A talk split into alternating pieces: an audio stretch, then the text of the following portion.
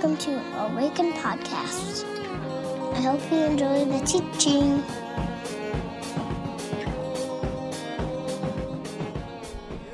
All right, friends, we're gonna, there we go. We're gonna get rolling. We're gonna get back to business. The very serious business of church. That was a joke. It's too hot. You're all past your due date. Uh, how are you, friends? Uh, my name is Daniel. I'm the pastor over at Awaken East. Woo! Um, um, you know, sitting out here, I had this thought that has nothing to do with uh, just about anything. Uh, sometimes I feel like we make church far more complicated than it needs to be. We got some chairs. Um, we sang some songs. We're going to listen and read scripture. We're going to come to the table together, and then we're going to go down to the water for baptism. And I'm sitting here looking out, going like, man, like this is simple and this is good. This is just uh, just as it should be. Uh, all right. Well, okay. Here we go. So here we are. We're together. We're outside. We're in God's creation. We are sitting in green pastures. We are next to quiet ish waters. And sometimes life doesn't feel like this. Sometimes the skies aren't blue. Sometimes it's cloudy and shadowy. But every day, whether we have to do it by will, we stand and we seek to put our trust in the one who loves us, the one who shepherds and guides our life. And so we're here together this morning. We're here together. We're two communities, but we're one community. Awaken community. There's one on West 7th. You guys can. Hi. Yeah. I got 50 more minutes of this. So, um, and then uh, our new baby community, Awaken East, over on the east side. That's kind of embarrassing for the West 7th crew. Uh, but I ain't going to give you a chance because, uh, you know, um, we are here together. We want to be people that walk in the hope that God is restoring all things. We want to be awake to the good work that God is doing so we can participate in it. Not just watch it from the sidelines, but participate in what is happening all around us. And we're here at the river this morning because we want to celebrate and mark new beginnings. The first primary basic steps for us as we follow Jesus um, through the sacred act of baptism. Before we go down to the water, I want to uh, I want to paint a picture of baptism because sometimes I think we um, feel like maybe we've lost the the imagination of, of what it can be. It's water, and if you think about it, uh, this city life was built by this river because the river brought life. It makes things green. There's when it was clean, you could eat the fish from it. It allows food and stuff to move. Water makes uh, can make us clean. It can bring new life. Life begins in water when we come out of our mother's wombs, we have been surrounded by water. Water is this potent picture of life, of new beginnings, and it's part of the beginnings for those of us as we follow uh, Jesus. So, in, uh, in preparation, a group of new believers had kept vigil the entire night. Together, they had studied, prayed, read, and fasted, a habit they had come to know together for the last 40 days. It's Easter morning, and the day has come. The rooster crows, and they are being let out. They're anointed with oil. They're asked if they renounce the Satan and his evil works. And then one by one, they're led into the water. First, the little children go, then the men, then the women. Then the pastor, the priest, the father asks them three questions. Do you believe in God the Father Almighty? I believe. And they were dipped. And they would come back up.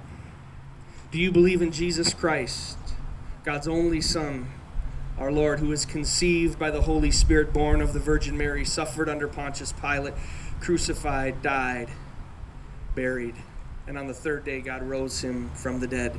And they would respond, I believe. And they would be dipped again, baptized under the water. And then a third question Do you believe in the Holy Spirit, the Holy Church, and the resurrection of the body? I believe. They would be dipped a third time, baptized. After this moment, they would be uh, led again back to the church, back to the community, where they share for the first time together in the Eucharist feast, which was not just bread and wine, it was bread and wine and milk and honey. And then after this moment, they were sent out into the world to do good works, to love the Lord with all their heart, soul, mind, and strength, and love their neighbor as themselves, to feed the hungry, to clothe the naked, to give the thirsty a drink. This was the liturgy of baptism that the early church practiced.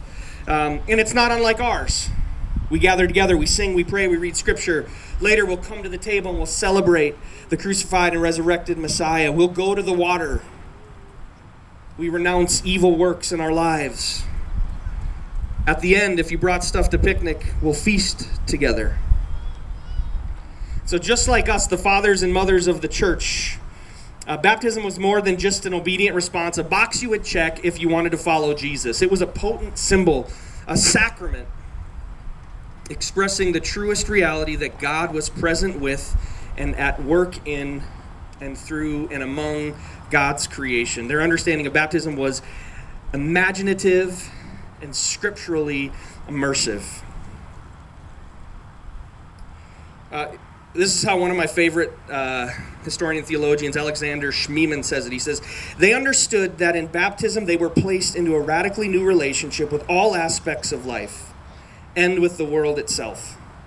In baptism, they received a radically new understanding of their life. Baptism was the starting point and also the foundation of following the way of Christ, which was an entire philosophy of life.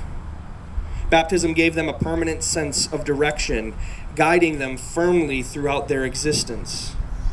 It was a door that led them into their new life and provided them power to fight for this new life's preservation and growth in them. By the way, if you ever um, feel like our modern Western Christianity is a little dull and drab, maybe a little co opted, uh, might I recommend you read things 300, 400, 500 years older? Read the Reformers, read Luther, uh, read um, our pietist forebearers, read some of the church fathers like Athanasius, Gregory of Nyssa. Their imagination, the way they held this and followed the way of Jesus, is, for me, has given me so much life to reimagine what it could be like. All right, so a couple observations. First, um, the early church brilliantly understood that, uh, that our participation in the death and resurrection of Jesus was part of baptism. Uh, so they wisely planned to do baptisms on Easter Sunday. Does that sound like a good idea or a bad idea? If I told you that I've tried to do that for like the last four or five years anywhere that I've been, would you think I would, would that have been successful or failure? You can say things, it's cool. It failed horribly because you know what nobody wants to do? Nobody wants to get in the water in their Sunday best, and nobody's Sunday best is a swimsuit. So anytime I've pitched, hey, let's do like the early church did, let's do baptisms on Easter, everybody looks at me like I'm an alien, like I am a crazy person. But it's a brilliant idea because that would mean every year you come to Easter, not only do you remember the death and the resurrection, the new life of Christ, you remember you stepping into it in your baptism. Every year. Like clockwork. Their plan reveals their understanding that these two things are absolutely and critically connected. To be baptized into the way of Christ, into the family of God, means that we believe in the resurrection of Christ and in our resurrection. So that's the first thing. They understood this as our participation in the death and the resurrection of Christ. The second, they understood baptism not just to be this one thing that happened after Jesus, but they understood baptism to be part of the whole ongoing story of Scripture. They used the Apostles' Creed, or what would be the seeds of the Apostles' Creed, or the tradition of the Apostles, in the very act of baptism. You recognized it, right? It's not just a thing you say to be in the club, it's a story we believe in. It's a story that translates to something we think about, to how we live. If we believe in God the Father Almighty, the maker of heaven and earth, then how we live on this earth should, could, might be different. They understood it as a part of the whole story. The Creed recalls the whole story of God's redemptive work in this world from beginning to the restoration of all things. But more than that, so the um, the night of the vigil, they'd stay up late. Vigil means they'd stay up late and they'd pray uh, on on Easter Eve, not Christmas Eve, Easter Eve. They'd stay up late and they would read Scripture and they would pray. And um, the stories they read tell a whole lot. They read the creation narrative. In the beginning, God created the heavens and the earth, and the Spirit of God hovered over the waters. They read the story of Noah and the flood. They read the story of the crossing of the Red Sea, the story of how the Israelites crossed the Jordan into the land of Canaan. They read the story of Jonah and the whale. They read the story of Ezekiel and the dry bones, which isn't really a story about water, but if something's dry, what does it lack? Water so that as these new participants in the life of Christ would go to the waters of baptism, they would remember the whole story.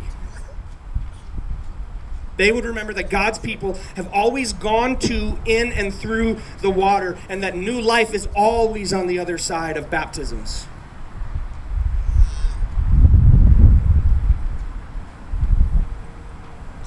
The third thing is that they understood that baptism was the beginning of new life.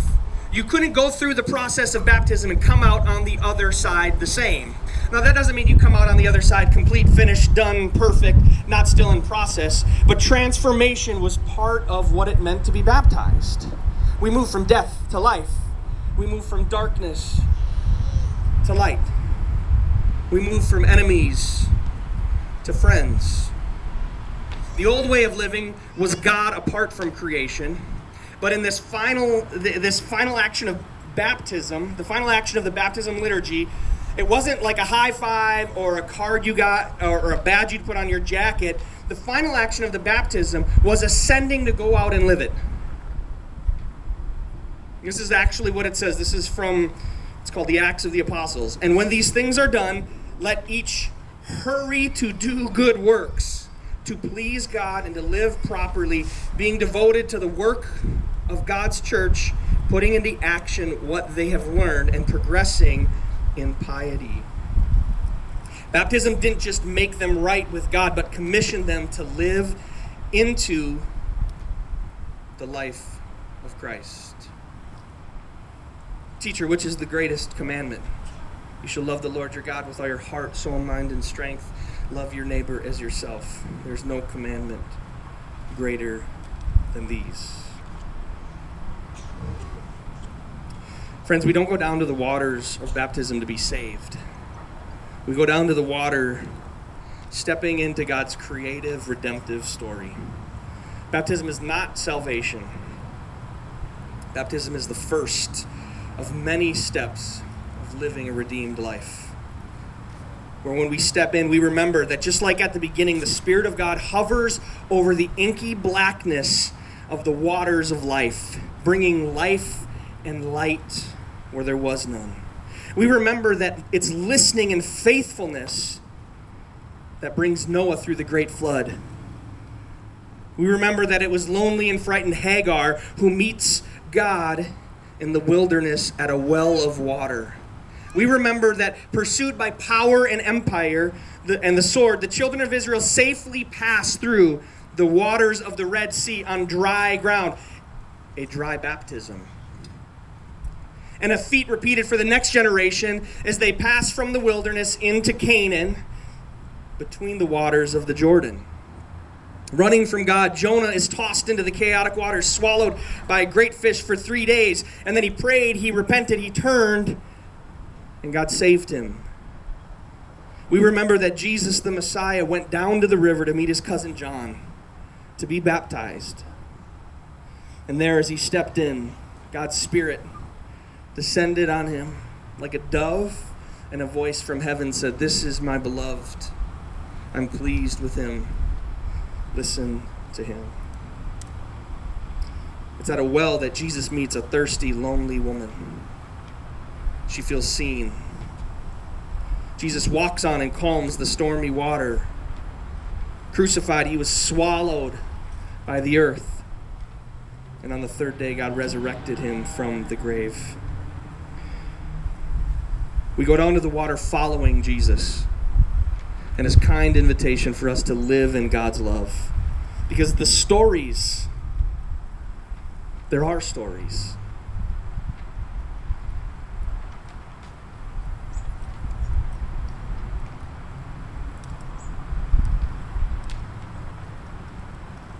When we come to the waters of baptism, we, come, we see two things hold hands. We see water, a thing that God created, a created thing. We see it put to work with God's words, with God's Spirit. And we see them together invite us into new life. Creation isn't bad. Creation is being redeemed. Creation is being used to do new life, to do good things in us and for us. We go down to the water because our stories can find a new beginning there. But before the water, we're going to come to the table together. I, um, I think this is actually kind of interesting um, to think about.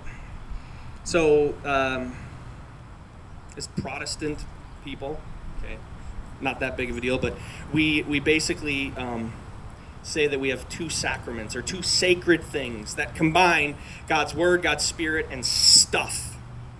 Does that make sense?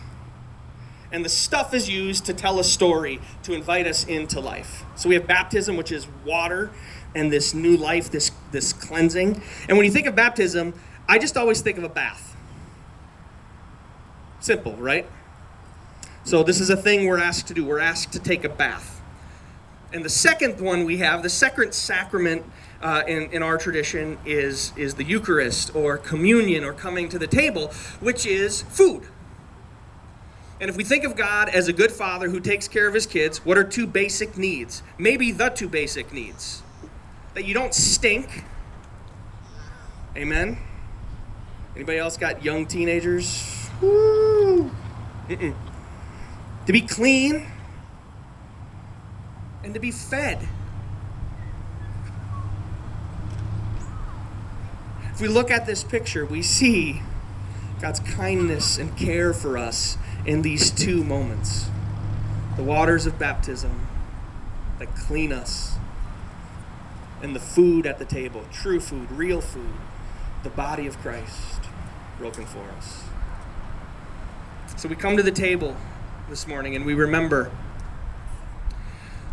that the night Jesus was betrayed, he was sitting down. He was reclining with his disciples, remembering and celebrating the Passover story. And at a certain time in the meal, he took the bread and he broke it. And he said, This is my body, which is broken for you. And then later on in the meal, he took the cup and he gave it to each of them, and then he said, Drink, this is my blood, which is poured out, which is shed for you. All those who were gathered around his table, all those who would come.